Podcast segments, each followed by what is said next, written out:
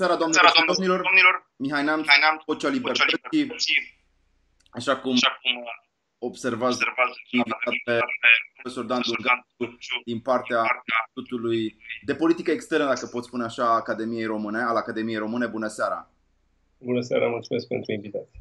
O să discutăm în această seară despre subiectul săptămânii, care e legat inevitabil de Budapesta, interesele Ungariei în bazinul carpatic, în Transilvania în mod special, dar iată, surpriză, surpriză, și oare de ce nu ne mirăm cu toții, uh, sau de ce nu toți ne mirăm, și interesele pe care ei le proiectează în zona, uh, în zona Moldovei. Domnule profesor, ați scris un articol foarte important despre acțiunile provocatoare ale uh, ministrului de externe, Siarto, sau noastră puteți să mă ajutați care e pronunția potrivită, Peter Siarto și de asemenea evident înainte chiar de vizita acestui, uh, acestui reprezentant oficial al Budapestei, prezența lui Victor Orban în, uh, în Chișinău. Cum comentați uh, toate aceste lucruri care s-au petrecut pe repede înainte în doar 72 de ore? România are două probleme de politică externă care sunt mari cu adevărat. Cea mai importantă este Republica Moldova, așa au fost declarată de practic toți miniștrii de externe în România. Deci dosarul Republica Moldova este testul major și problema cea mai arzătoare și cea mai complexă. A doua chestiune este uh, povestea maghiară.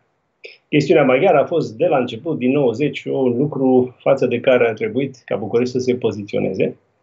Dar în ultima vreme se pare că treaba asta nu îi reușește. Uh, și lucrurile pe care noi le vedem sunt vârful de iceberg a unei uh, politici care e complicate de multă vreme. Astăzi a dat în clocot, dacă vreți. Și a dat în clocot uh, pentru că au existat anumite declarații la cel mai înalt nivel din uh, uh, București și reacțiile de rigoare de la Budapesta. Deci, pentru asta a dat în clocot, nu pentru că e un proiect sau o proiecție pe care România să o fi avut, inclusiv poate de contracarare a ceea ce maghiarii au început de mult.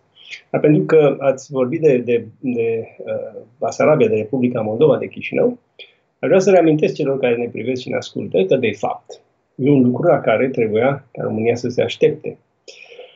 În 2005, România încă nu era membru al Uniunii Europene, s-a văzut foarte limpede că interesul maghiar pe Republica Moldova este prevalent. Pentru Budapesta, 2005, cu ceva vreme în urmă, ca să zic așa, uh, la Chișinău existau trei reprezentanți maghiari, uh, care au, și-au câștigat pozițiile la nivelul Uniunii Europene și au fost acceptați de Uniunea Europeană și, evident, probabil acceptați și de Federația Rusă. Pentru că, probabil, la vremea respectivă, unii mai întrebau și Federația Rusă ca să nu facă gesturi foarte contundente. 1.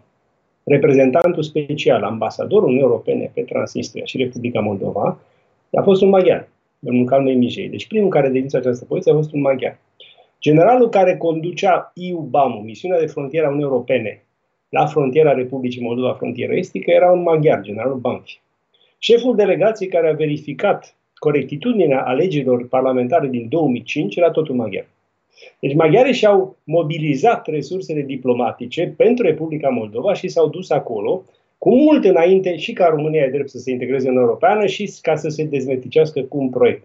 Eu vă reamintesc că în 2009, de exemplu, când s-a făcut schimbarea în Republica Moldova, căderea regimului Voronic și trecerea la un regim democratic pro-european și oarecum pro-românesc, României cred că i-au luat cam câteva luni, dacă nu aproape un an, să-și trimită acolo reprezentanți.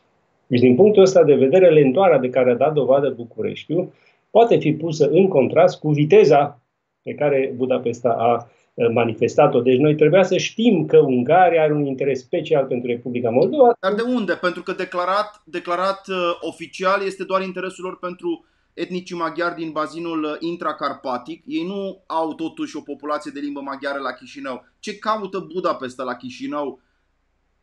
Un joc își of 1. Interesul major este pentru autonomie Uh, ei sunt cei mai mari susținători a unei autonomii extinse a Transnistriei în interiorul Republicii Moldova. Deci bate șaua ca să priceapă iapă. Ei sunt cei mai mari susținători acestui proiect. Prin această susținere vin în întâmpinarea Federației Ruse, pentru că și Federația Rusă asta vrea până la urmă Republica Moldova, nu se ia Transnistria, asta e o naivitate. ci să o integreze, să dea tranziția Republicii Moldova ca să prăbușească complet Republica Moldova. Deci joacă cu Federația Rusă acolo și trei, își construiesc loialități în interiorul Republicii Moldova, adică acea categorie a clasei politice care nu e deloc prietena României, din potrivă, și care își dorește o reintegrare cu Transnistria, chiar și în condiții rusești, pentru a lega definitiv Republica Moldova de est, nu de vest. Pentru că asta înseamnă tranziția pentru Republica Moldova. Geopolitic, strategic, politic, cum vreți să o luați, Republica Moldova va rămâne și teoretic, nu doar practic, în spațiul estic. Deci, Ungaria se pune la dispoziție din acest punct de vedere. Ea lucrează cu manta, ca să zic așa, și să nu uităm al patrulea motiv, Bucureștiul îi place nu să joace, să provoace lucrurile la Chișinău, pentru că știe că miza principală de politică externă a Bucureștiului este Republica Moldova. Deci tot acest pachet, dacă vreți, de motivație o face să fie foarte activă. Și e foarte interesant că de fiecare dată când au existat la Chișinău oameni politici la putere, care nu erau deloc simpatici față de România, că e președintele Voronin, că e Dodon, cei mai simpatizanți ambasadori din uh, uh, occidental erau cei maghiari. Ambasadorul maghiar pe vremea lui Voronin mergea la vânătoare cu președintele Voronin, ambasadorul maghiar de astăzi uh, e bine, cum să spun, conectat cu Dodon, iar clasa politică de la uh, Budapesta s-a dus repede să umple golul lăsat de animozitatea care s-a strânit într-un fel firesc între București și Chișinău ca urmare a gesturilor politice de la Chișinău. Deci această... Ambasadorul României la Budapesta este umilit ori de câte ori e o ocazie pentru asta, a fost umilit în ziua de 1 decembrie 2018, Marius Lazurca practic s-a simțit complet izolat și singur în momentul în care noi aniversam centenarul. Acum recent am văzut replica foarte dură și lipsită de orice diplomație a ministrului de externe maghiar la adresa lui Marius Lazurca. Uh, deci ce se întâmplă cu uh, ce se întâmplă cu această agresivitate? De ce în plină pandemie, am putea spune, se intensifică această, această agresivitate în condițiile în care noi am spune nu solidaritatea europeană, umanitarismul, uh, considerația pentru suferința oamenilor ar trebui să, să atenueze aceste note, aceste, aceste accente naționalist-tribale.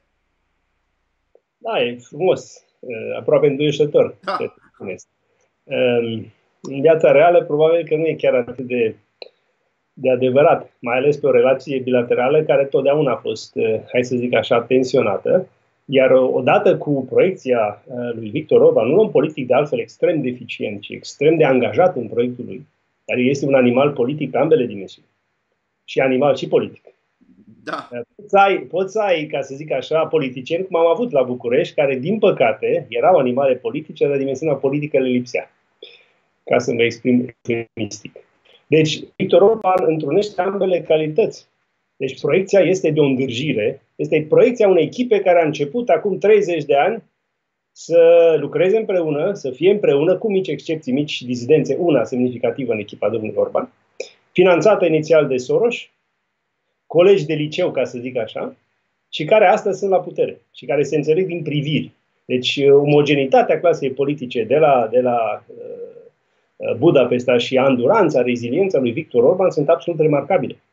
Deci avem... Aici, aici nu e vorba că îți place sau nu-ți place ceea ce fac. Aici este vorba că ai de-a face cu o echipă politică extrem de bine sudată, care a reușit, în pofida faptului că la, uh, pe tabelul cu așa nu, Cred că au punctat toate aspectele și în Uniunea Europeană și în NATO și pe relația cu americani. Au adus Rusia în Uniunea Europeană și în NATO cu o investiție de 10 miliarde de dolari. Rosatomul, centrala nucleară de la POCI, este, Rosatomul este echivalentul Gazprom în energia nucleară, dacă nu este și mai important decât Gazprom în piața energiei nucleare. L-au dus acolo, l-au făcut doctor honoris cauza pe Putin. O investiție care este o investiție care evident că va greva asupra securității energetice a Uniunii Europene, probabil și a NATO, că rușii nu s-au dus degeaba acolo. Au, au avut trei infringementuri de la Uniunea Europeană pe chestiunea asta. Trei. Unul dintre concurenții pentru această centrală era o companie americană care n-a câștigat la licitație.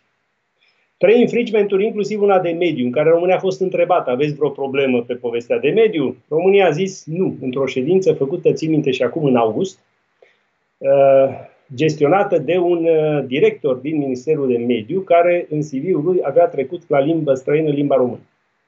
Vorbim deci, despre un director român sau un director uh, maghiar? Din Ministerul Instituțiilor Românești. Deci România n-a spus nimic când tu aveai o Ungarie cu Rusia în casă și care tu ai tăcut. Vă aduceți aminte scandalul de la Belena, când bulgarii încercau să-și facă o centrală nucleară cu rușii? A fost un scandal enorm. Doamne, pe chestiunea cu Ungaria nimeni n-a oftat.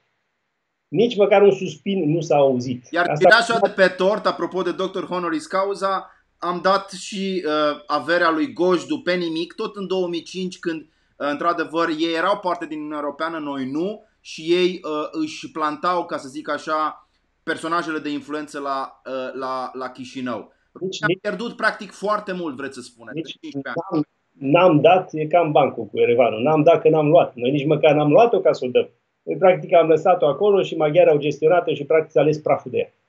Asta a fost marea proiecție românească foarte inteligentă la vremea respectivă, care sigur că nu a dus la nimic. Ei, impetuozitatea asta maghiară, care a crescut într-un mod, hai să zic așa, geometric, nici măcar de altă natură, s-a concretizat în foarte multe lucruri. Dar tăcerea Bucureștiului a fost cea care nu ne-a făcut să vedem de fapt amploarea fenomenului și profunzimea lui. Pentru că, repet, noi am început să discutăm de asta doar ca urmare a declarației președintele României, care a fost contracarată de oficialii maghiari. Și fac o paranteză și revin. Pe 30 aprilie, deci ieri, domnul Siart, într-o conferință de presă, a revenit asupra chestiunii. Și a făcut o declarație care astăzi, pe care eu nu o văd astăzi în presa românească și nu o văd comentată. Sunt curios să o văd comentată de Ministerul Afacerilor Externe. Care Siart o spune, și vă citez textual, noi suntem un stat de peste o mie de ani, cu noi nu se vorbește așa. Deci noi, despre noi nu se poate vorbi așa cum vorbește președintele, președintele României. Deci toată revendicarea și toată apostrofarea este numele unei statalități de o mie de ani, care este reflectată și este întărită tocmai ca să contrasteze cu poziția Ungariei față de România. Adică voi nu aveți o mie de ani, voi nu aveți statalitate, cine sunteți voi să ne spuneți nouă ceva? Nu este exact aceeași atitudine păstrând proporțiile, precum atitudinea Ungariei la conferința de pace de la Paris. Când s-au dus cu documentele oficialii maghiari acolo, în acele documente, care sunt istorice, noi le-am publicat, uh, le, le poate consulta lumea, spune așa, românii nu pot să primească Transilvania, că este incapabil să facă stat, eu o să distrugă toată moștenirea istorică și culturală a Transilvaniei, o să facă totul praf, pentru că rasial sunt incapabili să se ridice la înălțimea acestei sarcini. Da. Deci nu, nu erau argumente de tip demografic, politic, istoric, erau argumente de tip rasial-cultural. Rasial. Ei, domnul Siarto nu mai spune că e din cauza rasei, ne spune din cauza trecutului nostru istoric. Voi nu aveți dreptul să, vă, să vorbiți așa, că noi suntem. Deci aroganța asta teribilă da, și deci aplicată la curzi toate revendicările curzilor față de turci ar trebui să cadă doar pentru că ei nu au o statalitate. Adică handicapul tău ontologic, uh, ca ființă umană, ca neam și ca, bineînțeles, uh, cultură, uh, este imediat indicat de absența unei forme statale politice. Deși românii totuși ține minte că gelul glad și monumărut cam s-au ocupat de ceva statalitate, de o formă de statalitate prin secolul XIII, dacă nu mă înșel. Dar asta nu mai contează. Problema nu este de fond. Pentru că dacă e să discutăm așa, vă imaginați că n-ar avea nicio legătură cu ceea ce vrea și face Uniunea Europeană. Dacă intrăm în registrul ăsta, cu vechimea. Ia mergeți la, mergeți la Ierusalim și trimiteți pe, pe evrei acasă sau pe palestinieni acasă, încercând să vă duceți înapoi în firul istoriei să vedeți cine are adevărul moral. Nu se discută în termen de, de, de adevărul morale. De istorie. Se discută în Uniunea Europeană în termen de protecția minorităților, de norme internaționale, de faptul că suntem parteneri, iertați-mă, în NATO și Uniunea Europeană, deci de forme din acestea de colaborare în care fiecare stat este obligat, în virtutea apartenenței lui la familia occidentală, să protejeze minoritățile, dar nu în termen de obsesii istorice, nu în termen de suferințe ancestrale. Povestea Ungariei de astăzi este povestea vorba lui Dinică dintr-un film celebru, mâini, mâini întinse care spune o poveste, să primească ceva în schimb. Povestea Ungaria este povestea suferinței. Ungaria suferă. Ungaria își exhibă suferința, iertați-mă, precum unii la colțul străzii, care își exhibă suferința și rănile ca să primească compasiune. Mai mult sau mai puțin imaginare, domnule profesor, sunteți din Transilvania, ați uh, copilărit la Târgu Mureș și eu am copilărit la Arad. Am avut colegi de liceu, dar poate chiar și de gimnaziu, nu mai spunem de facultate, care au uh, terminat, uh, au luat o licență în România uh, în condiții de maximă toleranță interculturală. Am avut de asemenea la Babeș-Bolyai în anii 90 programe de, de integrare a identității maghiare în studiul academic. S-au făcut cursuri la filozofie în limba maghiară, în limba germană și în limba română. Adică noi multiculturalismul în Transilvania l-am, l-am îmbrățișat foarte devreme. Nu, nu ne poate reproșa nimeni, nu, nouă românilor, că n-am făcut față de maghiari ceea ce am fi așteptat bunară față de români să facă sârbii sau față de vlahi să facă uh, grecii sau față de românii de la Jula să facă chiar maghiarii. De ce, încă o dată spun, jocul acesta periculos Budapesta, Moscova, Chișinău? De ce Victor Orban joacă în interesul lui Putin mai precis, ca să spunem pe șleau? Prima observație legată de multiculturalismul uh, din Transilvania și din uh, regiune. Există două Ungarii. Există o Ungarie uh, care se raportează într-un fel la Imperiul Austro-Ungar, când Ungaria a contat. Ungaria n-a contat ca un stat în, de, în sine, uh, de sine stătător, ci a fost parte a unui imperiu. Acela s-a prăbușit la 1918, nu Ungaria s-a prăbușit la 1918, ci imperiul. Și odată cu ea, sigur, și Ungaria după ce s-a schimbat principiul istoric, uh, prevalând uh, principiul uh, naționalităților. Deci există o Ungarie care se uită la Imperiul Austro-Ungar. Budapesta se uită la Imperiul Austro-Ungar. Elita sofisticată maghiară din Budapesta. Cea care, în paranteză fie spus, este cea mai puțin votantă a lui Victor Orban. Deci acea elită maghiară, foarte sofisticată, foarte complexă, imperială, cosmopolită, cu o dimensiune evreiască sofisticată, extrem de pregnantă. Deci o elită cu care pot să discuți absolut rezonabil, inclusiv chestiunea maghiară în sine, uh, care se uită un pic compătimitor și cu teamă la Victor Orban. Există în Transilvania un respect, o admirație față de Imperiul Austro-Ungar, care e firească într-un fel, că Imperiul Austro-Ungar a reprezentat ceva. Doar că Victor Orban nu reprezintă Imperiul Austro-Ungar. El nu reprezintă acea Ungarie nostalgică după Imperiul Austro-Ungar în sensul cultural, în sensul civil, civil, de civilizație. El reprezintă o altă Ungarie. El reprezintă Ungaria aia care a crescut în vremea gulaș comunismului. Ungaria aia cu cheia la gât. Ungaria care juca fotbal pe Maidan. El nu juca tenis, juca fotbal. Era acea Ungarie vitală din orașele mici, revendicativă. Din Debrecenul calvinist care nu-i plăcea, nu cred că avea mare legătură domnul Orban cu uh, uh, calvinismul, așa cum nu are da, să știu, că, mare legătură. Știu că unul dintre fii, să iertați-mă că vă întrerup, poate o informație pe care o puteți verifica, este pastor. Uh, există o dimensiune religioasă în familia domnului Orban, din câte înțeleg, unul dintre cei cinci fii ai săi ar fi pastor evanghelic, da? Rămâne de verificat. Da, această, da, această informație. Um, dar domnul Victor Orban este cel care s-a născut în Ungaria uh, gulaș comunismului cu resentiment față de Budapesta. Lui nu-i place Budapesta. Lui nu-i plac tot sofisticația, complicația care vorbesc limbi străine și uh, vorbesc în abstracții pe care el nu le înțelege și de, pe care nu dă doi bani. Deci Victor Orban reprezintă altă Ungarie. Ungaria aceea etnicistă, Ungaria aceea revendicativă, Ungaria aceea care vrea supremație. Ungaria prejignită, dar... ca să-l citesc pe Adrian Papahagi, o, o, o Ungarie prejignită în sensul în care înainte de a-i spune cineva ceva, ea deja se simte uh, frustrată, jignită, atacată. O, și o Ungarie care își revendică etnic de data aceasta, etnicist, uh, își revendică uh, ceea ce e, puțin, e aberant, că dacă ești o Ungarie etnicistă, etnică, vrei o Ungarie pură și dură, pe de altă parte, tu respingi tratatul de, la, de pace de la Paris, Versailles, care s-au bazat tocmai pe principiul naționalității, adică pe principiul majorității etnice. Dar trecând peste aceste contradicții, domnul, pe domnul Victor Orban nu interesează asta. Deci asta e Ungaria domnului Victor Orban. Nu este Ungaria Budapestei. Nu este, de asta re, reacția lui bolnavă față de Universitatea Europeană uh, de, la, da. de, la, de la Budapesta. Lui nu-i plac universitari. Nu-i plac anumite cursuri. Ăștia sunt un soi de excrescență de care ar trebui să scape rapid. Ăsta e domnul Victor Orban. Deci Victor Orban nu are legătură cu imperiul pe descendență culturală, spirituală, de care vreți dumneavoastră. Ei bine, ă, bătălia din această bătălia este cu acest tip de Ungare. Și Ungare care, iertați-mă, nu arată bine. Pentru că o Ungarie în care avem 70% vot Fides uh, și vot Iobic, asta nu, nu e Ungaria care arată bine.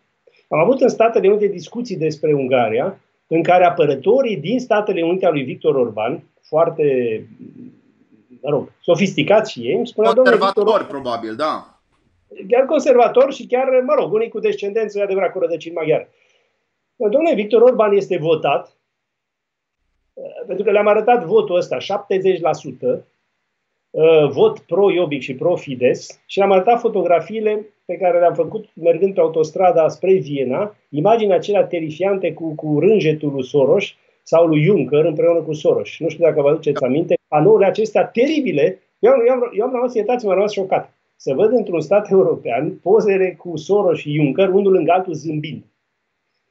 Ei bine, ei mi-au spus, nu, domnule, Victor Orban este, este votat pentru că e foarte eficient. E adevărat, e foarte eficient, a dezvoltat Ungaria. Dar dacă ești eficient și ești votat pentru asta, de ce e nevoie să mai începi războiul cu Soros sau de ce ai nevoie să-l pui pe Juncker rânjind alături de Soros pe autostrăzile din, din Ungaria? Care e rațiunea acestei patologii pure? E, aici n-au prea avut răspuns, e adevărat, pentru că și asta mă îngrijorează. Ungaria arată, începe să arate altfel, mai puțin unele insule, cum e Budapesta. Dar ea începe să arate altfel și nu arată bine. Domnul Victor Orban nu este un om nelegitim, din păcate. Are o rigiditate puternică, întărită de voturile pe care le culege foarte intens din, din Transilvania și pericolul deci nu e de persoană. Nu că îl scoți pe Victor Orban și s-a schimbat radical Ungaria. Din păcate, Ungaria trece printr-o perioadă care nu e de bun augur. Și lucrul ăsta ar fi trebuit să ne îngrijoreze. N-are niciun scrupul, nu este pro-rusească. Victor Orban nu e pro-rus. Victor Orban este pro-maghiar și punctul. Instrumentalizează Rusia, instrumentalizează China, instrumentalizează America. Uh, cu surprindere mă uit la modul în care ambasadorul american în Ungaria susține și apără regimul Orban. Aș putea spune că instrumentalizează, îmi permit să spun că am studii teologice, chiar și creștinismul, chiar și da. conservatorismul. Deci s-ar putea ca acest conservatorism al domnului uh, Orban, care sună bine pe anumite pasaje, paragrafe de nuanță creștin-democrată pe care uh, le lansează el la uh, Tujnad, deși, repet, punctual poate să uh, emită sau să enunțe lucruri adevărate despre situația actuală a lumii occidentale, cred că el fundamental nu e un conservator, dovadă atitudinea lui față de granițe. Ar dori să conserve orice, dar nu granițele europene așa cum sunt ele. În la începutul carierei sale politice. Deci Victor Orban era un personaj foarte viu, foarte... L-am întâlnit de trei ori în viață. Um, în diverse uh, poziționări. Un non fișist, non, personaj nonșalant, uh, nu-i interesa nici când a venit în București. Uh, erau purta plete, jeans și geacă și a fost întâmpinat la grupul pentru dialog social, era cu totul și totul într-un alt film. Nu-l interesa absolut deloc. Uh, Eh, mă rog, sofisticăria desistă de pe calea Victoriei 120. Care chiar o întâlnise. Nu-l interesa. În Parlamentul de la Budapesta era un personaj care făcea glume sau făceau glume, el și colegii lui, despre Biserica Catolică în special. Averea respectivă nu are nicio legătură cu Biserica. Eu nu știu dacă întoarcerea lui la biserică, la Biserica Catolică, pentru că lui place fastul, lui place hortimicloș, Biserica protestantă nu are grandoarea bisericii catolice. Deci dacă tot e să-ți alegi una, chit că el nu e catolic, își ales aia, aia Biserica Catolică. Lui Ștefan. E, normal. E, nu știu dacă o instrumentalizează sau nu, pentru că nu vreau să vorbesc cu păcat ca să zic așa. Dumnezeu să-l judece pentru asta, nu știu ce e în sufletul lui, dar este clar că și o asumă foarte, foarte ritos. De ce? Pentru că este parte a simbolisticii de care are nevoie. Pentru el, ăsta este, poate fi un instrument politic și Rusia este un instrument politic. Iertați-mă dacă citiți discursul lui Putin, discurs, celebrul discursul de la, de la Valdai, uh, primul, în 2013, când a început povestea în Europa de Berlusconi și petrecerile lui bunga-bunga, faimoase. Și uh, Berlusconi era prieten cu Putin.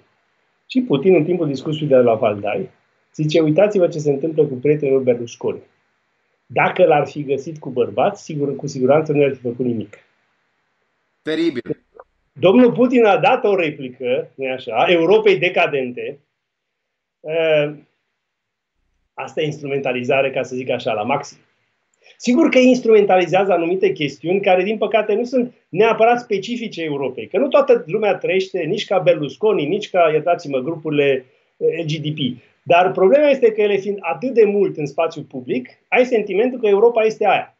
Și sigur că acești, aceste tipuri de personaje, gen Putin și nu numai el, sigur, păsând proporție și Victor Orban, utilizează, instrumentalizează aceste lucruri. Aș vrea, da. de Sfântul Ștefan, dacă îmi permiteți, fiindcă a scris un articol excelent, îl recomandăm tuturor celor care ne urmăresc Vocea Libertății, discuție cu Dan Dungaciu, esențială analiză despre jocurile Budapestei în acest moment de pandemie. Iată că Budapesta joacă tare atât uh, la ei acasă cât și la Chișinău. Discutăm despre articolul pe care dumneavoastră l-ați publicat, foarte, foarte bun, îl recomand tuturor uh, celor care urmăresc adevărul.ro sau universul.net, a, fost, a fost preluat și de uh, colegii uh, ziariști uh, care au lucrat cândva la România Liberă. Iată, spuneți noastră că transilvanismul este noua ideologie îmbrățișată de către Budapesta, care are o componentă San, Stefani, San Stefaniană. N-am știut cum să citesc asta. Ce înseamnă o ideologie San Stefaniană în Transilvania? Transilvanismul a fost un curent acreditat, lansat în forma pe care o discutăm noi astăzi de uh, Karel Koch. Karel Koch a fost un uh, arhitect foarte bun, născut în Banat, uh, și care după 1918, deci după primul război mondial, îmbrățișează această ideologie a transilvanismului. Uh, înainte, e de remarcat că înainte de primul război mondial nici măcar nu trecea prin cap să vorbească despre românii din Transilvania, pe care, iertați-mă, nici măcar nu-i menționa. Dar după război, după ce Transilvania se unește cu România, după ce domnul Chiș, uh, Coș Chirai face o tentativă de republică autonomă, cam ca la Ploiești, dacă vreți, uh, o republică autonomă maghiară în interiorul statului român, care încercă să boicoteze, să, să, să conteste legitimitatea unirii Transilvaniei cu România, deci după ce ieșuează proiectul, el înțelege foarte clar că ungurii nu mai pot să lupte așa cum au luptat până atunci. Și atunci inventează ideologia transilvanismului, ca fiind singura ideologie prin care mai pot submina legitimitatea gestului de unire a Transilvaniei cu România. Adică, bun, v-ați unit, dar noi tot nu vă credem. Tot nu e legitim. Deci transilvanismul este o atragere a României, a românilor, într-un proiect prin care să conteste statul românesc. Pentru că pentru prima dată domnul uh, Caroi Coș vorbește despre unguri, despre nemți și despre români că Transilvania e formată din cele trei popoare care trebuie să conviețuiască. În paranteză, niciodată nu a trecut prin cap să spun asta înainte de unirea Transilvaniei cu România. Iar pentru de- evrei nu avea decât cuvinte de dispreț. Domnul, domnul Caroi Coș a fost, asta e foarte, o să revin asta, e foarte importantă observația pe care ați făcut-o. Pentru evrei și pentru valahi. În perioada interbelică până la tratatul de la Viena, domnul Caroi Coș este adeptul adeptul transilvanismului, s-a întâlnit și la un, uh, un conac pus la dispoziție de un uh, uh, boier maghiar, ca să zic așa, boier din toate punctele de vedere, le-a pus la dispoziție un conac să întrească scriitorii de limba maghiară care au rămas în Transilvania. Domnul Carol Coș vorbea cu Albert Voss, celebrul, mă rog, scriitor maghiar, care a fost condamnat pentru crime împotriva umanității deja. Uh, discutau, evident, multiculturalism. Din anul 1940. Și este foarte interesant ce se întâmplă cu transilvanismul în anul 1940.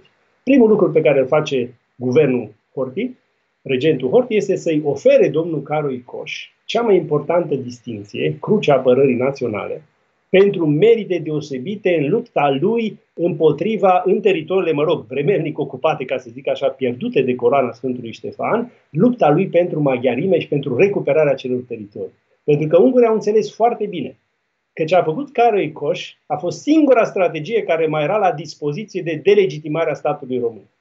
Și ei au dat o medalie, Caroi Coș primește deci o medalie de la Fort Timicro. fac o paranteză.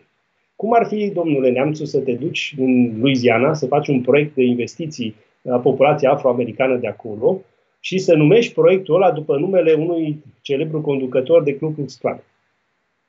Cam așa s-a întâmplat cu proiectul maghiar în Transilvania, care se numește Caroi Coș.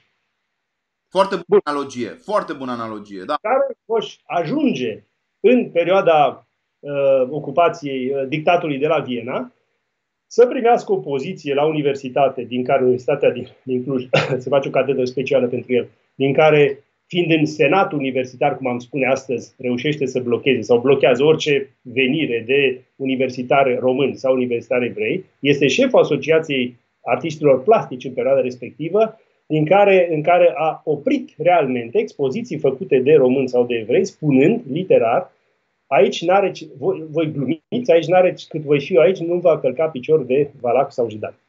Deci, din punctul ăsta de vedere, personajul are toate ingredientele uh, unui personaj care nu are ce căuta în viața publică de astăzi.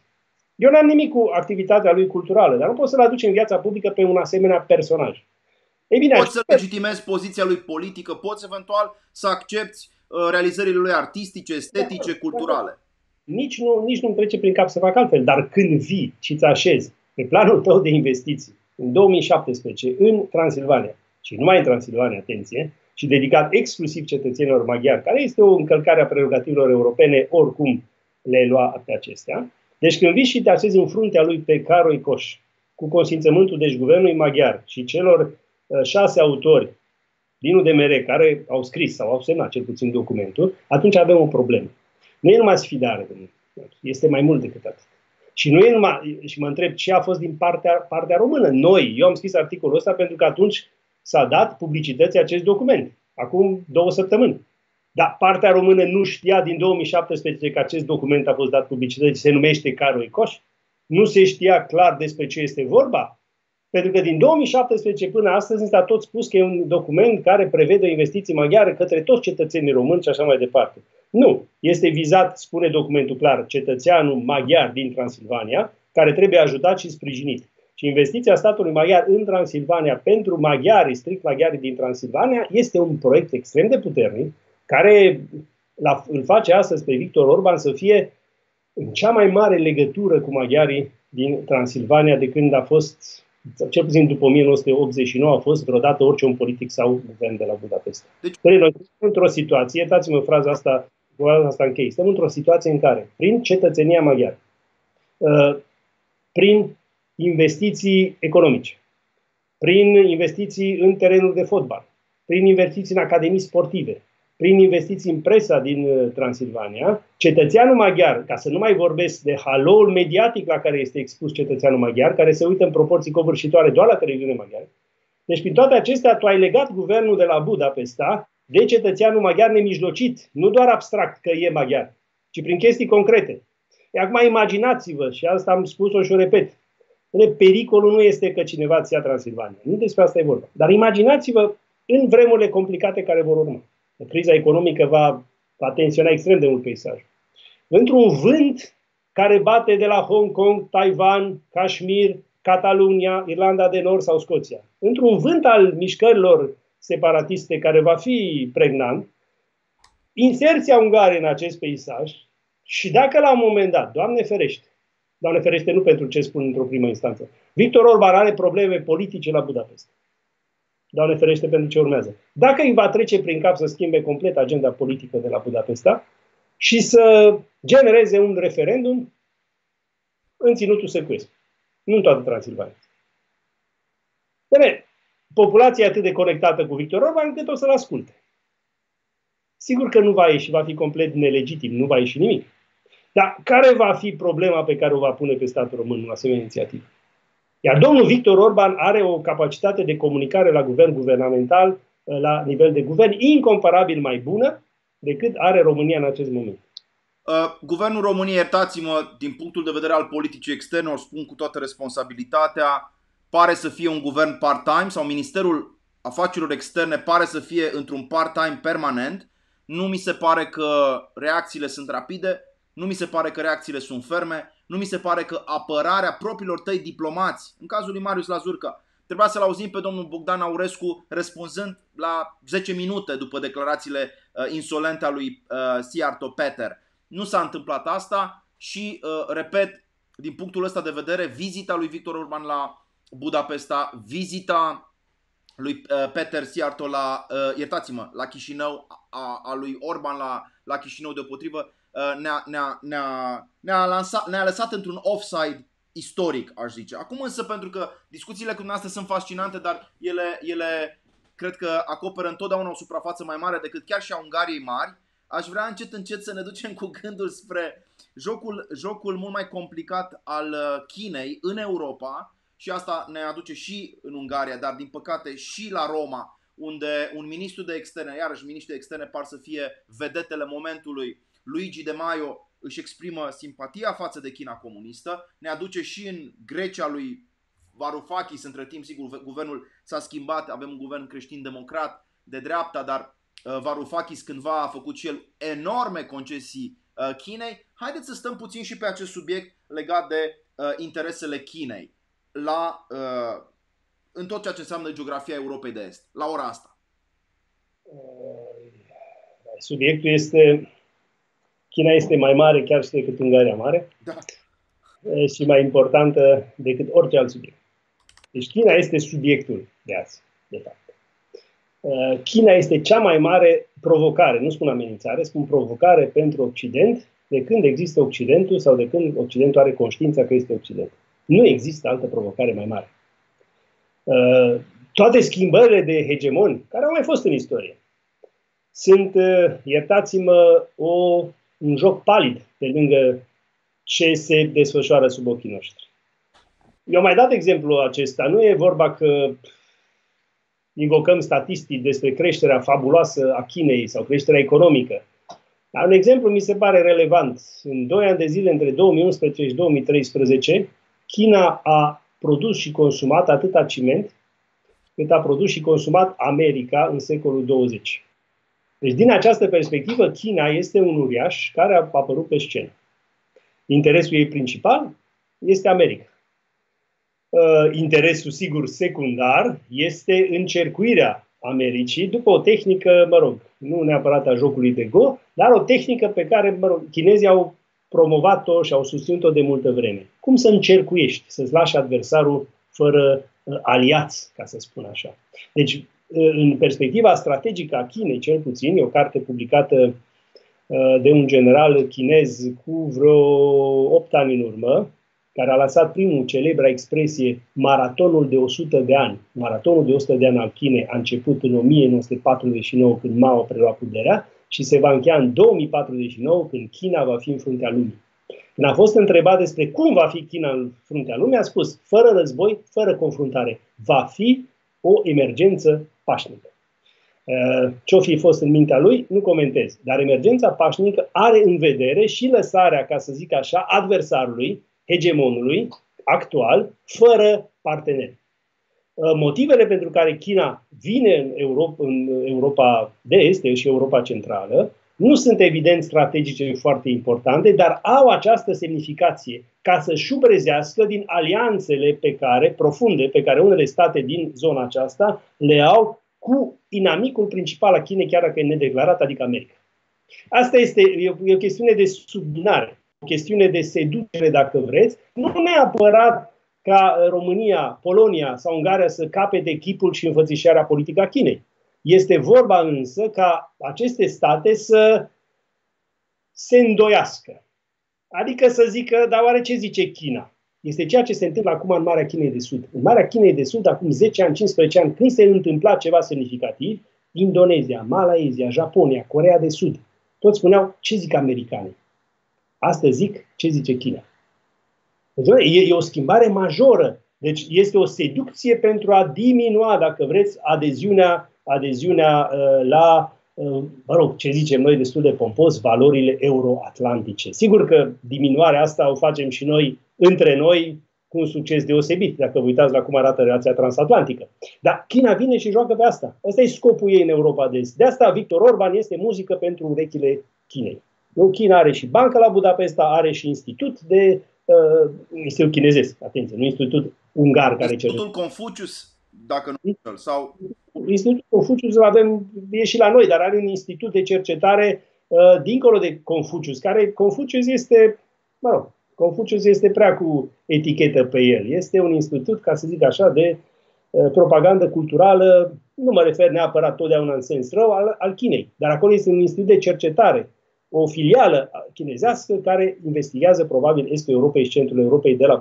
Deci nu un institut cultural român, un fel de ICR, uh, ci uh, ceva mult mai, să spunem, ofensiv. Foarte interesant, stăm de vorbă cu Dan Dungaciu, care este un analist al marilor jocuri ale puterilor globale.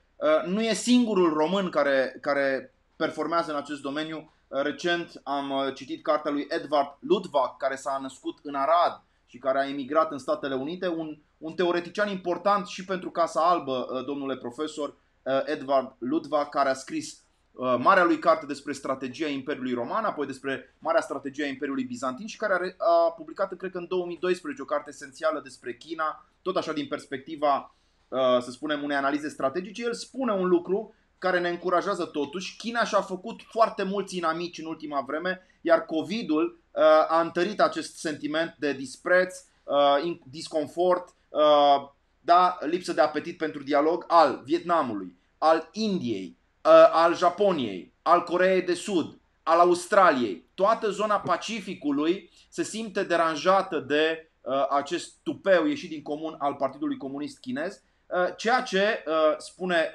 profesorul Ludwig, uh, pune America într-o situație fericită, pentru că el adaugă în războiul peloponesiac, da, câștigătorul a fost cel care a avut mai mulți aliați. În jocul strategic al Americii versus China, Întrebarea fundamentală este câți prieteni mai are China și câți prieteni are Europa. Ori în mod vădit, spune Ludwig, China acum caută să rupă din prietenii tradiționale ai Americii din Europa, să-i reorienteze spre zona Pacificului și atlantismul să devină din ce în ce mai puțin uh, uh, relevant. Cum comentați? 1. Nu, um, nu avea mulți prieteni China nici înainte. Corea de Sud, Japonia, statele din Marea Chinei de Sud n-au fost la vremea respectivă mari prieteni ai Chinei. Din potrivă, imaginea Chinei în regiune nu este o imagine foarte bună. În Australia, sigur că lucrurile acolo se schimbă. Australia este un stat sfârșiat din punctul ăsta de vedere și foarte interesant de urmărit cazul australian. În termen de securitate este evident cu America. În termeni economici, salvarea Australiei după criza economică din 2008 a venit din China investițiile chinezești uh, de la universități la ce vreți dumneavoastră sunt uh, în Australia sunt chinezești. Deci acolo este, dacă vreți, o mare, o mare dezbatere în Australia, cum să facă Australia până la urmă să împace și capra și varza. Cu siguranță că strategic vorbind structural, Australia este partea lumii, cum a spus noastră, euroatlantice, uh, dar e o dispută. Dar ca să revin însă, China nu a avut mulți prieteni. Al doilea punct pe care aș vrea să subliniez, sigur, sunt perfect de acord cu ce s-a spus. Uh, China încearcă să submineze, asta, asta era și poziția mea, încearcă să submineze alianțele pentru a-și lăsa adversarul, înainte de confruntarea finală, pe care vrea să o evite probabil, a-și lăsa adversarul, ca să zic așa, nu neapărat cu mâinile goale, dar cu flancurile descoperite. Aș lăsa adversarul singur. Asta este strategia. Și asta încearcă jocul acesta de seducție. Uh, N-aș spune neapărat că e o seducere la nivelul lumii euroatlantice. Și ăsta e al treilea punct pe care îl spun. Ele, lumea euroatlantică, din păcate, se, se subminează singură cu... Repeziciune. Repeziciune din nefericire. Dacă America nu va juca, Europa nu va juca cu America în perspectivă, da, cu America lui Donald Trump, că ținta chineză nu este, iertați-mă, cu tot respectul, nici Parisul, nici Berlinul, nici Londra. Este Washington. Deci cu America lui Donald Trump, peste câțiva ani vom vedea că Europa este o baltă din care pescuiesc și americanii și chinezii proprii parteneri. Deci dacă și Europa nu va căpăta fără America conștiință de sine ca actor global, să nu fim naivi. În relație cu China, China și Europa, Uniunea Europeană și Rusia sunt boxeri la categoria cocoș, când pe ring bosează doi super grei. Deci ei se uită și mănâncă popcorn, iertați-mi uh, ironia. Dar despre asta va fi vorba. Dar China încearcă să se ducă. N-are prieteni, n-a avut mulți prieteni niciodată. Dar China nu vrea prieteni. Când te lovești de un colos și constați că...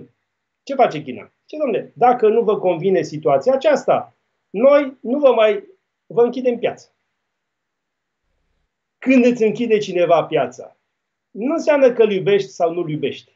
Când îți închide cineva piața și ești dependent de el, 90% dintre medicamente, ca să dau un singur exemplu, începi să te gândești de două ori. Acolo nu mai este dragoste, acolo este un interes foarte clar. Și nu spui că iubesc China, ă, pe cine iubesc mai mult, pe mama sau pe tata, pe China sau pe America. Nu e vorba de asta. Spun, domne, domnilor americani, înțelegeți-mă că toată producția mea e acolo. Deci, jocul nu va fi de seducție, să ne placă tuturor Confucius sau să ne ținem toți ochii ridicați, să devenim mai aproape de chinezi. Nu asta interesează. Sau să-l Dependența, la o ță. Da. Nu. Dependența, Confucius e la mod acum. Da. Chinezii 2000 au ridicat, au ridicat o statuie de vreo 8 metri a lui Confucius în Tiananmen, în piață, în fața Muzeului de Istorie al, al Chinei. Pe, asta a însemnat revenirea lui Confucius. Ținta principală a chinezilor moderni în 1912-11, când a căzut Imperiul, dinastia Qin, a fost Confucius, care era asociat cu Imperiul. Bătălia asta a fost dusă la apogeu de Mao, Revoluția culturală a Mao a fost inclusiv o revoluție împotriva lui Confucius, s-au dus la, sat, la uh, satul lui natal, i-au dezgropat mormântul, au zis aici nu este nimic, mormântul este gol, Confucius este un, un mit, Confucius nu există și au dărâmat statuile. În regiunea Jinan, da, am fost și eu acolo și între timp au făcut un muzeu lui. Revenirea Partidului Comunist acesta despre care vorbim noi și a lui Xi Jinping este unul care se întoarce la Confucius și revine la valorile tradiționale chinezești. Pentru că Confucius, de fapt, furnizează, precum biserica pentru Stalin, inclusiv o țesătură nu pe linie națională, socială, națională, dacă vreți, care e foarte importantă pentru actualul regim, care își bazează, de fapt, creșterea și legitimitatea nu doar pe ideologia comunistă, pe structura politică comunistă, e altceva, ci și pe identitatea națională a chinezilor care este în fierbe. Deci China va veni să ne facă dependenți, nu neapărat să o iubim. Asta este strategia pe care China o... Asta este îmbrățișarea anacondei benevolente Uh, dinspre Beijing. Dar asta este un lucru pe care trebuie să-l învățăm. Eu pledez, nu, Doamne ferește, nu pentru mi se par naive și neavenite discursurile care, ca să zic așa, epuizează China în registre, în registre superficiale. Noi trebuie să învățăm China. Noi trebuie să studiem China. Așa cum ar fi trebuit să avem institute de cercetare ale Rusiei în anii 90, acum Rusia este o chestiune provincială, iertați-mă că spun. Da. Uh, trebuie să avem institute de cercetare a Chinei. Nu pentru că va trebui eh, să devenim chinezi, ci pentru ca să înțelegem ce se întâmplă cu China și să putem furniza inclusiv partenerilor noștri euroatlantici, în special partenerilor americani, informații corecte despre China și despre Federația Rusă. Am ratat momentul expertizei rusești a României. Uh, sigur, suntem pe cale probabil să uh, ratăm și pe cel legat de China. Domnule profesor, ați spus un lucru important la care țin și eu. Aici avem o platformă urmărită de foarte multă lume foarte multă lume educată, influentă, ați spus să învățăm China și orice lecție, uh, mai ales uh, orice lecție, mai ales de geografie, începe prin învățarea vecinilor acestui mare stat. Pentru cei care ne urmăresc, haideți să desenăm rapid, foarte rapid. Mi-am notat aici pentru întâlnirea noastră chiar și acest lucru, fără să anticipez neapărat întrebarea dumneavoastră sau observația dumneavoastră. În nordul acestei uh, țări se află Mongolia, Rusia. Avem de asemenea vecinătatea cu Corea de Nord uh, și nu departe de uh, Rusia, Kazakhstan. De asemenea, în vestul, în vestul Chinei mai găsim Kyrgyzstan și Pakistan. În sud avem însă probleme mari pentru China, anume vecinătatea cu India, deloc confortabilă uh, când vine vorba de expansionismul chinez și de asemenea un aliat al Americii, mai ales în ceea ce înseamnă chestiunea maritimă, vecinătatea cu Nepal, cu Bhutan, cu Bangladesh, cu Myanmar, cu Laos, cu Vietnam Uh, cu Filipine mai la sud și bineînțeles problema Taiwanului, ca să nu mai vorbim despre Hong Kong. Toată această geografie va constrânge din punctul meu de vedere eforturile Chinei de a se extinde. Cred că America joacă tare acum și încearcă. Declarația cea mai importantă acum 24 ore, domnule profesor, a venit de la Mike Pompeo care a spus că va urmări o retaliere, da? o pedepsire a Chinei pentru ceea ce a făcut, iar acum 6 ore, dacă nu mă înșel, Uh, trebuie să spunem că noi am înregistrat această emisiune, l-am auzit pe Donald Trump, nu? Pe fusul orar american am auzit vorbind despre, atenție, cercetarea cauzelor naturale și artificiale, posibil artificiale ale virusului. Lucrurile nu sunt așa cum erau acum două luni de zile. Uh, cred că au trezit, au trezit un leu, nu, nu că ar fi fost foarte adormit, uh, chinezii și leul acesta se numește uh, Donald Trump și echipa lui Donald Trump, care mi se pare la fel de bine închegată acum, când mă uit la Mike Pompeo, când mă uit la Donald Trump, când mă uit la, uh, de ce nu, uh, Ben Carson, când mă uit uh, la Steve Bannon care stă acum din nou în spate, îmi dau seama că și ei sunt foarte, foarte solizi în unitatea de gândire uh, care îi face să, să-și dorească un declin al Chinei. Ceea ce nu înțeleg, recunosc, și iertați-mă pentru această lungă paranteză, e cum Fauci, profesorul, doctorul Fauci, care finanțase cu bani publici, cu bani americani, unul dintre institutele de la Wuhan, P4, da, cum domnul Fauci a ajuns acum să fie uh, eroul salvării Americii de la acest, uh, de la acest uh, COVID-19 în condițiile în care uh, domnul doctor Fauci făcea parte din echipa care a chiar susținut da, o mai intensă colaborare științifică, au spus la început, între America și, uh, și China. Cum comentați aceste declarații uh, politice extrem de contundente, uh, dure, ale lui Mike Pompeo, ministrul uh, de externe al Americii și uh, ale lui Donald Trump însuși? Asta este, asta este evenimentul care va marca de aici înainte, uh, nu doar pe termen scurt, uh, uh, politica internațională, dar și pe termen mediu, adică va configura ceea ce se numește viitoarea ordine mondială. Ce se întâmplă acum la Washington este un tip de poziționare. Este clar că ce ați spus foarte judicios, hârtia de turnesol a pandemiei a revelat că există doi actori mari, importanți, cei care vor coordona, dacă vreți, lumea din punct de vedere strategic, adică America și China. Actorii aceștia erau în picioare. Donald Trump a spus asta explicit.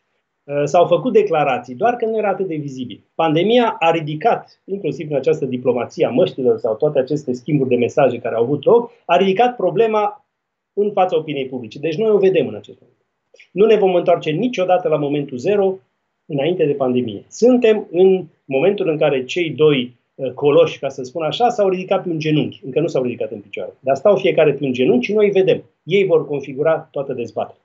America și președintele Donald Trump, cum își spune el, sigur, cu modestia caracteristică wartime president, uh, va avea doi inamici, pandemia și economia pe interior, China în exterior. Asta va fi discursul lui de campanie electorală, să vedem dacă va ține celula, vorba lui Maiorescu, sau îl va ține celula pe Biden să susțină că el este cel care poate să ducă aceste războaie. Pentru că aceste războaie sunt reale. Ce se va întâmpla după? Cred că ce se va întâmpla după va fi o escaladare. Este inevitabil ca lucrurile să escaladeze. Nu este foarte clar, e foarte clar de fapt că China nu va depune armele. China va continua cu această diplomație foarte agresivă. China va continua să spună că ce rostește America este greșit va continua să spună că ea a fost mai eficientă decât Occidentul în eradicarea virusului, deci China nu va face pași înapoi. Adică dragonul chinezesc nu, nu se va speria de, de leul american. Nici nu are încotro, nici nu are cum să facă asta. Nici nu este stilul, iertați-mă, lui Xi Jinping, pentru că și Xi Jinping este un personaj extrem de dur.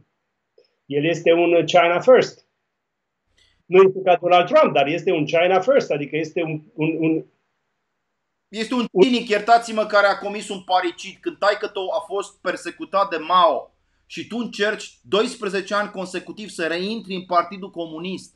Când tu calci în picioare memoria celui care ți-a dat viață, tatălui tău, pentru a ajunge la vârful piramidei politice, înseamnă că ești un practic gangster uh, marxist-leninist de cea mai pură factură ideologică. Dacă citește cineva viața lui Trotsky, dacă citește cineva viața lui Lenin și mai ales a lui Stalin, repet, capodopera lui Stephen Kotkin și recomand de asemenea conversația lui Stephen Kotkin pe Uncommon Knowledge cu Peter Robinson de la, de la uh, dacă nu mă înșel, uh, Heritage Foundation. Uh, Houston. Sau? Houston. Da? Houston Institute. Uh, suntem, deci suntem în, în, în, într-o, într-o, aș spune, constelație de biografii politice înfricoșătoare, iar Xi Jinping trebuie citit ca atare. El are o față politicoasă, știe să îmbrace, îmbrace și un costum uh, european, sigur are o soție foarte frumoasă, știe să îl primească pe Bill Gates și să facă dealuri cu marile companii americane, înțelege lupta între naționalismul sau patriotismul pe de-o parte al uh, deplorabililor, adică al masei de votanți a lui Trump și uh, cosmopolitanismul elitelor corporatiste care sunt interesate doar de bani și nu au uh, un atașament, un allegiance față de America, dovadă ce se întâmplă cu Bill Gates. Repet, Bill Gates a criticat SUA și a aplaudat China și acest Xi Jinping știe să speculeze aceste fracturi din interiorul societății americane. Deci, într-adevăr, domnule profesor, suntem într-o situație incredibilă, incredibilă în care un Occident este tot mai fracturat. Este ca și când în fața lui Hitler, da, elitele, să spunem, anglosaxone, profesori universitari și mari să spunem, industriași ai Marii Britanii și ai Americii, ar fi spus că totuși sunt lucruri bune pe care le putem uh, observa în, în Germania nazistă. Ori, ori totuși consensul ăla uh, care a existat pe valori în anii 38, 39, 40 a adus America și Marea Britanie uh, împreună. Da? Un consens bazat pe valori. Era, era o înțelegere absolut unanimă, să zic așa, a fundamentelor civilizației lumii libere pe care Churchill a mizat, pe care Roosevelt a mizat atunci când amândoi au pornit la război împotriva Germaniei naziste. Pare că această înțelegere asupra valorilor noastre uh, nu există dovadă și mă întorc și vă întreb, uh, domnule profesor, dovadă reacția Uniunii Europene. Pentru că Italia, care a fost cel mai grav lovită de COVID, blochează prin acest, iertați-mă, era să spun papagal, dar o să folosesc, dacă vreți, o altă formulă, păpușar sau păpușă, prin această păpușă a Chinei, uh, domnul Luigi de Maio blochează declarația critică a Uniunii Europene la adresa Chinei. Deci tu ești lovit de către chinezi cel mai tare și nu vrei ca Uniunea Europeană să critique China și modalitatea de, de gestionare a acestei crize. Uh, am spus multe lucruri, dar revin. Europa, China, trădătorii dinăuntrul, iertați-mă, establishmentului occidental. Eu folosesc cuvinte mai dure pentru că mi-am pierdut răbdarea, știți? Pentru că văd Occidentul îngenunchiat. Niciodată în ultimii 30 de ani n-am văzut în două luni de zile da, o lume întreagă paralizată de un virus. Și noi discutăm acum despre măștile pe care ni le-a trimis China. Păi da, domnule, înainte de a ne trimite măștile, da? Ne-a trimis această cohortă de probleme. Vă rog să, să comentați această reacție uh, a Uniunii Europene. Am să încep cu îngădița noastră cu Xi Jinping. Sigur, ne putem uita așa. Și sunt de acord că este o, o lectură, dar eu mă uit un pic mai îngrijorat la cealaltă fațetă. Adică la faptul că, într-adevăr, este fiul unui uh, dizident, ca să mă exprim eufemistic, dar care a reușit să ajungă în fruntea Partidului Comunist și să obțină funcții pe care nici măcar Mao nu le-a avut. Vorbim deci, de tatăl sau de fiul? Vorbim de Xi Jinping. Deci Xi Jinping în acest moment are mai multă putere instituțional vorbind decât a avut Mao. Și a subordonat totul, inclusiv armata. Deci un asemenea personaj cu atâta forță uh, politică, China n-a avut. Ori dacă omul ăsta a reușit atâta într-o chină care, iertați-mă, la nivelul selecției elitelor și jocului de putere, nu este un uh, uh câmp cu, cu iepurași sau cu cățeluși sau cu pisici sau cu pui de pisici, uh, dacă a reușit asta, e un tip uh, pe care trebuie să-l iei în serios. Nu discut aspectul moral, discut faptul că personajul este unul puternic și care nu se va lăsa cu una, cu două. Deci pericolul este și mai mare. Eu nu fac asta printr-un exercițiu de admirație, eu fac asta printr-un exercițiu de avertizare. Și de real politic, corect. Deci personajul este un tip greu. Și Trump este, slavă Domnului, un om puternic, în ciuda faptului că este lovit mai rău decât uh, de către China, este lovit de propriile, hai să zic așa, uh, instituții uneori, chiar oficiale. Iar povestea ultimului fake news cu mă rog, îngurgitarea unor substanțe este, este de-a dreptul, de-a dreptul neverosimil. că lumea zice că n-a fost vorba de sarcasm, ci că a fost doar o prostie uh, a lui Trump. Nu, a fost, nu că, cu îngăduința noastră o să revin la subiectul da, ăsta un pic mai aplicat. Dacă, da. pentru, că, pentru că ar merita să discutăm, da, dacă vreți, despre America și ce se întâmplă cu fake news și război informațional în America. Uneori am sentimentul că război informațional purtat în America și care vine prin intermediar și la București, este mai periculos pe anumite dimensiuni decât războiul informațional care ne vine din Federația Rusă, pentru că măcar acolo ai niște anticorpi. Asta este un subiect în sine pe care nu nimeni nu-l discută dintr-o pudibonderie complet deplasată în acest moment. Să, să nu înțelegi, precum vorba faimosului consilier al lui Clinton, it's the president of the United States, este președintele Statelor Unite, you stupid nu este Donald Trump. Iar cei care încurcă lucrurile și vor să transforme pe Trump într-un clown de serviciu, uitând că este președintele și șeful națiunii americane în acest moment, fac un joc, chiar dacă ei nu pleacă de la ipoteza unui război informațional, dar prin consecință este un, un joc care demotivează uh, parteneriatul strategic mai mult decât credem de multe ori. Deci Trump este de multe ori pretextul pentru a demotiva parteneriatul strategic cu America decât textul în sine. Și au găsit un element prin care pot să înjure America pe care în sine nu o pot înjura. Și asta e un lucru foarte periculos, inclusiv pentru substanța parteneriatului transatlantic.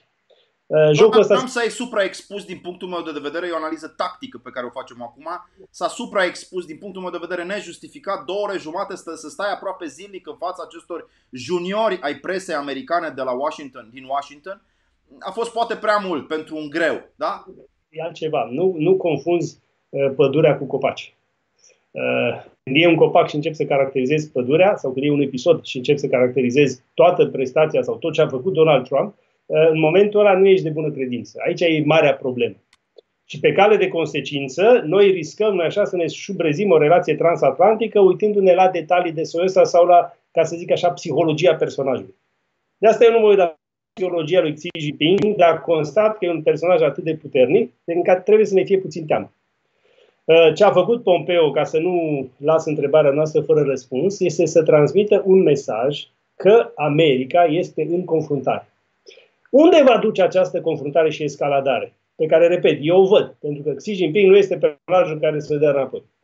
Unde ne va duce? Asta este întrebarea secolului. Pentru că secolul 21 va fi determinat în substanța lui strategică de relația dintre China și uh, America.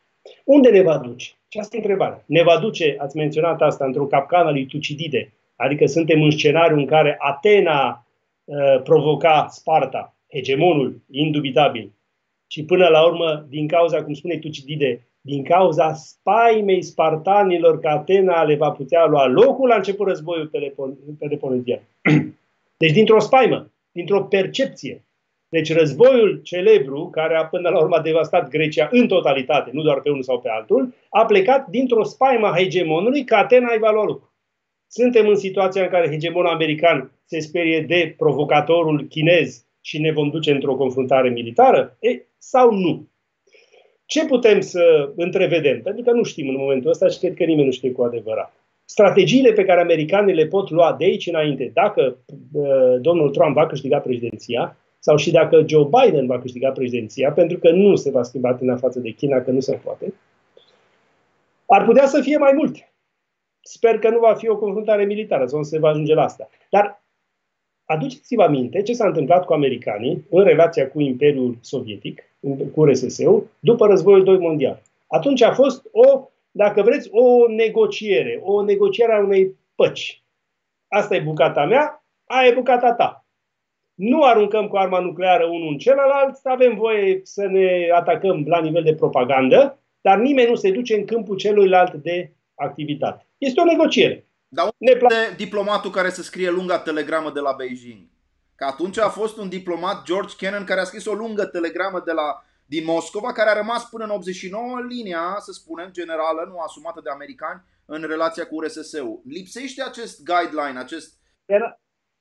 S-a întâmplat ceva și cu telegrama sau cu, cu uh, mesajul acesta. Pentru că, în vremea președinției lui, Donald, uh, lui Ronald Reagan, s-a întâmplat altceva a început să apară discursul de tip moral.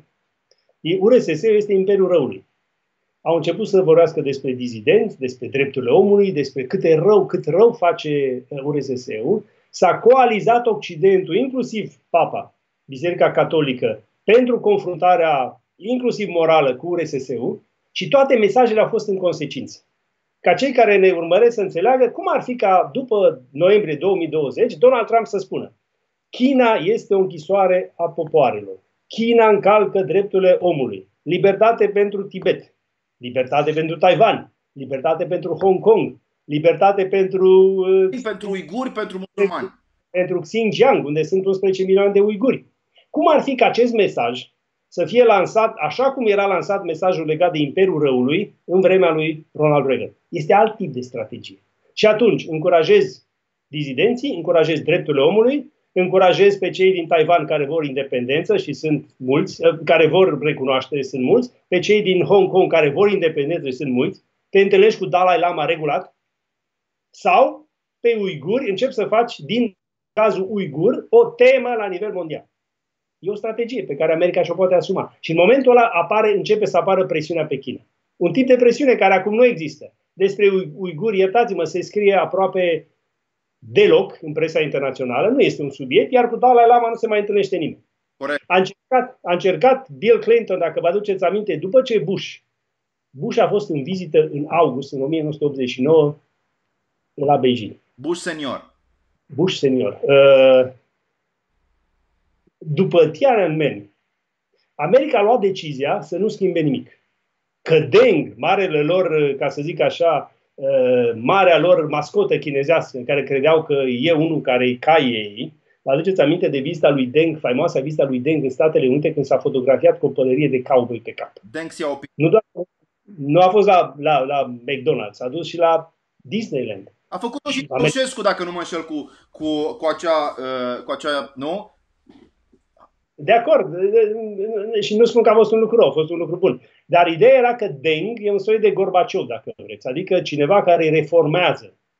Ei bine, acel Deng reformatorul a trecut cu tancurile peste milionul ăla de tineri adunați în piață și a adus 250.000 de soldați chinezi în capitala Chinei, ca să curețe piața. Aceea curățare de piață, adică la alte proporții. Ei bine, în momentul acela, China își schimbă atitudinea. De ce? Pentru că China a avut nevoie de americani în jocul cu RSS-ul, iar când RSS-ul s-a prăbușit, China s-a dezlegat și-a dezlegat cel puțin cătușele de la mâini. Și a spus că America, da, avem nevoie de ei, dar nu mai este o miză mare. Amintiți-vă că în 1999, după ce a fost bombardată ambasada Chinei în timpul bombardamentelor din Serbia, când la Belgrad a fost bombardată ambasada Chinei, chinezii au ieșit în stradă și l-au ținut blocat pe ambasadorul Statelor Unite în ambasadă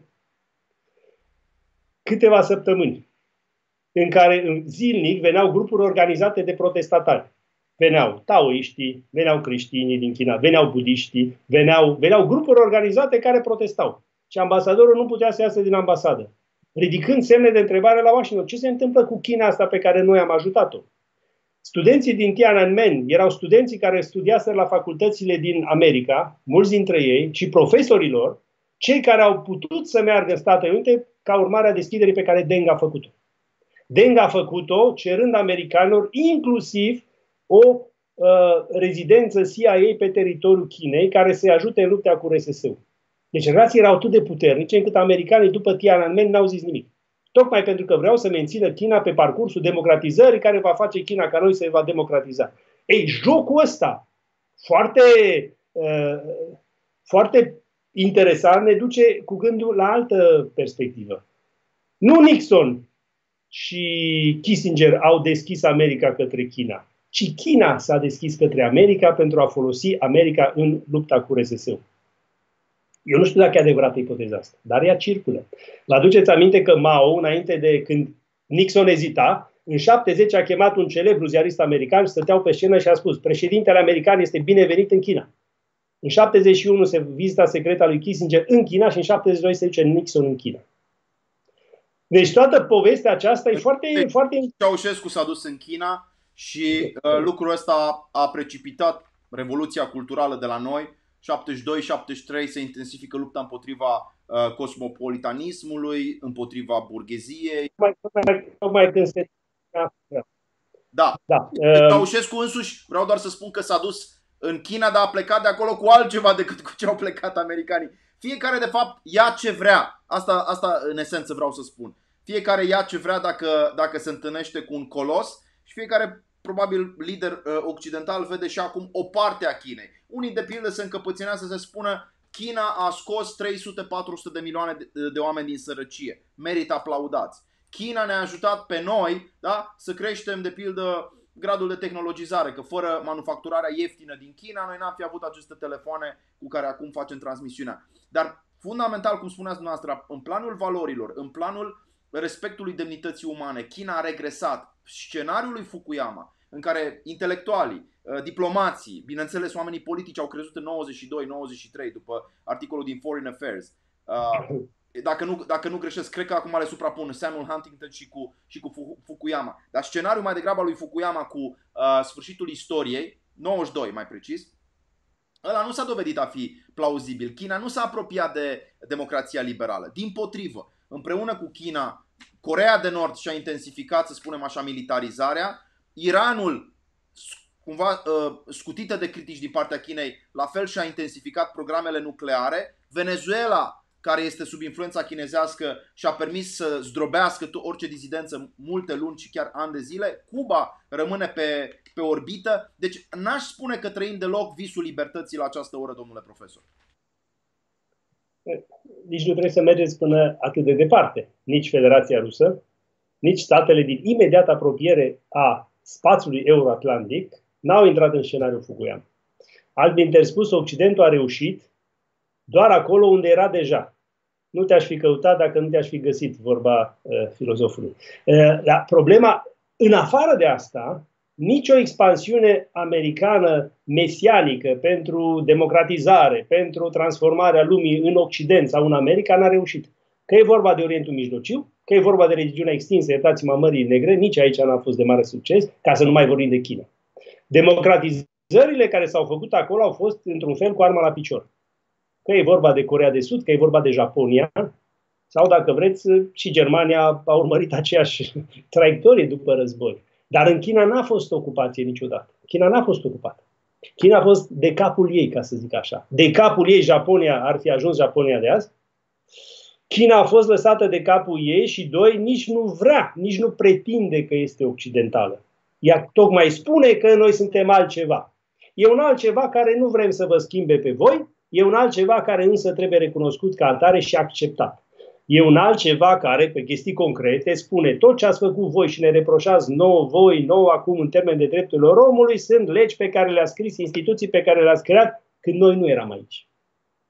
Deci de la construcția economică, strategică, instituțională a Occidentului după războiul II mondial, până astăzi, este o poveste care s-a scris fără China. Asta spune China. Și China vrea să redeseneze totul. Deci poate să o redeseneze printr-o confruntare majoră, cum spuneam, sau poate să o redeseneze printr-o negociere majoră. Eu nu ne-am spus, ceva trebuie să se întâmple. Pentru că dacă noi suntem într-un scenariu în care nimeni nu cedează și nu-l văd nici pe Trump, nici pe Xi Jinping, nici pe americani, nici pe chinezi să cedeze, este evident că în, în, într-un tip de scenariu trebuie să intrăm. Că e o negociere, că e o redefinire a relațiilor, că este o împărțire a sferelor de influență, nu știu. Dar acea negociere între America și China sau acel rezultat al disputelor sau confruntărilor între China și America va redesena a treia ordine mondială sau viitoarea ordine mondială. Altă, altă grilă de lectură a viitoarei ordini mondiale nu avem în acest moment. Și cu ochii la această posibilitate trebuie să ne uităm și în jur la Uniunea Europeană, cea de toate zilele, care, cum ați sugerat dumneavoastră, nu arată tocmai bine, care nu reușește să-și regleze nici măcar tirul în relația cu, cum a spus, cu China, cu un personaj de Maio care este, el este vizibil acum. Dar eu vă reamintesc că Italia a fost singurul stat din G7 care și-a asumat proiectul chinez al noului drum al mătăsii, Road and Belt. Este singurul stat din G7 care a făcut asta. Deci China, Italia din această perspectivă nu este acolo unde este din, doar din pricina lui de Maio. Este pentru că și-a asumat mai de mult ceva. Occidentul a lăsat ca lucrurile acestea se întâmple. Occidentul n-a perceput China de zeci de ani ca un potențial adversar strategic. Toate lucrurile pe care le-ați spus, că a scos din sărăcie 500 de milioane de fapt de oameni, da. uh, au, fost, au fost înțelese și așezate în ecuația, uh, în narațiunea care spune că China, cu cât va fi mai aproape de noi, cu atât va fi ca noi cum au spus americanii în 2005 și interesant, Jolie, uh, care a fost uh, șeful Băncii Mondiale, care a făcut declarația că uh, China a scos din sărăcie 500 de milioane, a fost subsecretar de stat în guvernul american și el a făcut afirmația după care China poate deveni un responsible stakeholder. În 2005 a făcut această declarație. Adică viziunea americană era, țineți China aproape, că ea o să devină rezonabilă. De asta o ducem în, în WTO, de asta o ducem în toate da. organizațiile da, mondiale ale comerțului. Sănătății, în Organizația Mondială a Sănătății, în Organizația Mondială a Comerțului, în Organizația Națiunilor Unite, în Consiliul de Securitate. Domnule profesor, am scris și eu uh, un capitol important despre Carl Schmitt în uh, Povara Libertății. Uh, recomand uh, celor care nu citesc uh, direct textele lui Schmitt uh, acest, uh, acest tip de analiză, pentru că Schmitt cu toate uh, deraierile lui în parte de biografie intelectuală, a înțeles ceva fundamental despre, despre felul în care se organizează politicul. Politicul despre care un alt gânditor german, cred că uh, nu trebuie să vorbim acum despre el, Clausewitz uh, a spus că este o extensie prin mijloace pașnice a conflictelor militare. Ei, Schmidt spunea că opoziția prieten-dușman este opoziția care structurează spațiul politic. Ori noi am crezut, ne-am îmbătat o vreme cu iluzii, cu iluzii, nu e alt cuvânt, cu iluzia pacificării șarpelui care practic are veninul da, pe limbă în timp ce zâmbește. Ori iluzia pacificării a avut-o și Chamberlain în 38 când s-a dus la München și a sperat că se întoarce cu hârtie valoroasă. Da? Iluzia pacificării a avut-o și uh, Germania Federală când lansa uh, noțiunea de ost politic. Iluzia pacificării au avut-o mulți în America până a venit acest uh, actor de la Hollywood care le-a spus, știți ceva, eu nu sunt împăcat cu ideea de Uniune Sovietică. Eu nu vreau să existe Uniunea Sovietică. Mă scuzați, nu iubesc comunismul, nu suport comunismul. Comunismul e rău, trebuie să-l demantelăm. Deci există câte un personaj în istorie care a fost, sigur, Ronald Reagan în anii 80, luat în derâdere de establishment. Nimeni n-a dat doi bani pe ce spunea el. Erau doi, trei intelectuali neoconservatori care îl mai, îl mai susțineau. Era un Richard Pipes, mai erau, uh, era Irving Horowitz și alții, mă rog, William F. Buckley, dar puțini în raport cu establishmentul academic. Astăzi, la fel, sunt foarte puțini cei care spun că Trump are dreptate, dar eu cred că realitatea, cum spuneți dumneavoastră, bate filmul și bate ideologia. Adică ideologia mea îmbrățișată privat, în confortul unei camere, uh, a unei sufragerii sau al unei săli de lectură, care îmi spune mie că e bine să mergem tot înainte pe drumul neabătut al relațiilor pașnice cu China, s-ar putea să fie această ideologie privată, să fie la un moment dat șocată de, de experiența existențială a morții bunicii mele, a îmbolnăvirii fratelui meu, a suferinței întregii mele familii, a falimentului businessului meu, a colapsului economic al Occidentului, care trebuie să aibă o explicație. Că oamenii nu pot să nu trăiască cu o explicație. Oamenii au nevoie, e foamea de logos, foamea de răspuns. Oamenii au nevoie de un răspuns. Și cred că totuși marea problemă în România cel puțin, că mă uit la Claus Iohannis, mă uit la cei care ne, uh, ne amenajează, nu? Că așa suntem acum, ca niște animale care mai primesc câte un spațiu de libertate, da? ne, amenea, ne mai amenajează două ore de libertate. Domnule, acești oameni încă nu ne-au răspuns la problema fundamentală pe care eu o am. Cine a provocat toată nebunia asta? Arafat se duce la ambasada Chinei și se pleacă, Raed Arafat. Și mulțumește. Eu nu spun că țara asta numită România poate să joace mari uh, jocuri, nu știu, uh, geopolitice, dar demnitatea n-ar putea fi și ea redescoperită, domnule profesor? Sau adevărul, să zicem. Funcția asta eliberatoare a adevărului, metafizică, da? Să spui adevărul este un lucru eliberator. Nu putem spune și noi adevărul? De pildă că toată nebunia asta, toată îngenunchierea Occidentului la această oră, 30 de milioane de oameni sunt șomeri în America. 30 de milioane la ora asta. 130 de milioane de oameni uh, uh, sunt uh, amenințați cu spectrul foamei. Nu o spun eu, o spune Organizația Mondială a Sănătății, ca urmare a lockdown-ului, a urmare a, a izolării impuse. 3 miliarde de oameni stau închiși în casă la ora la care vorbim. Domnule, de unde a plecat nebunia asta? Și răspunsul este clar, sigur și precis din Wuhan, din China. Nu de oriunde uh, uh, a plecat, ci din aceeași țară care torturează, marginalizează vocile dizidente, mușamalizează, minte, cumpără. Cine, cineva a spus, din nou profesorul Ludwig, că cel mai mare mituitor în lumea astăzi este Partidul Comunist Chinez. Șpăgile se dau astăzi nu de la Istanbul, cum veneau pe vremuri, da? Specialiștii în șpăgi erau otomanii. Nu. Șpăgile vin copios, da? De la Beijing. Iarăși am avut o mică, uh, să zicem, explozie, dar simt că ceva, ceva trebuie să se întâmple. Ne apropiem de final și aș vrea opiniile noastre uh, concluzive, dacă vreți. Concluzive nu cred că vor fi, dar uh, prima chestiune, când ați vorbit de Chamberlain și de Churchill la vremea respectivă spunea că politica de appeasement este atunci când hrănești un tigru sperând să te mănânce ultim. Politica asta de appeasement, adică împăciuitoristă, care s-a practicat de multe ori, din păcate a dus la rezultate opuse. Rare ori a avut câștig de cauză. Și nu vă uitați doar la China. Politica pe care România a dus-o față de Ungaria a fost de appeasement. În timpul ăla, Ungaria ducea față de noi o politică de containment.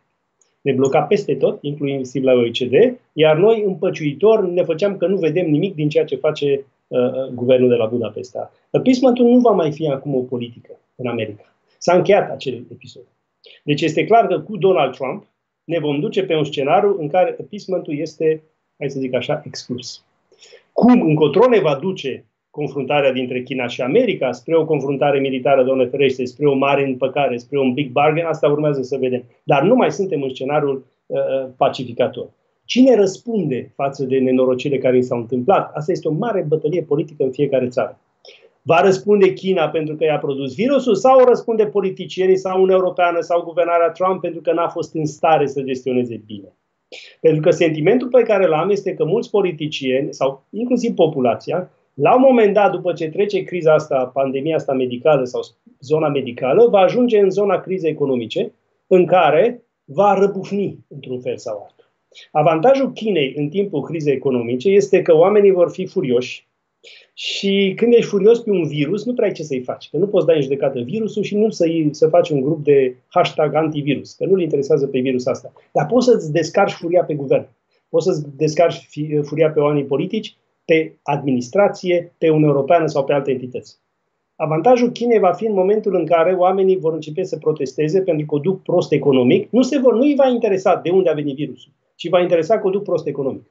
Și ăla va fi un război în care, iertați-mă, ce avem, ceea ce avem astăzi ca război informațional este nici măcar un preludiu.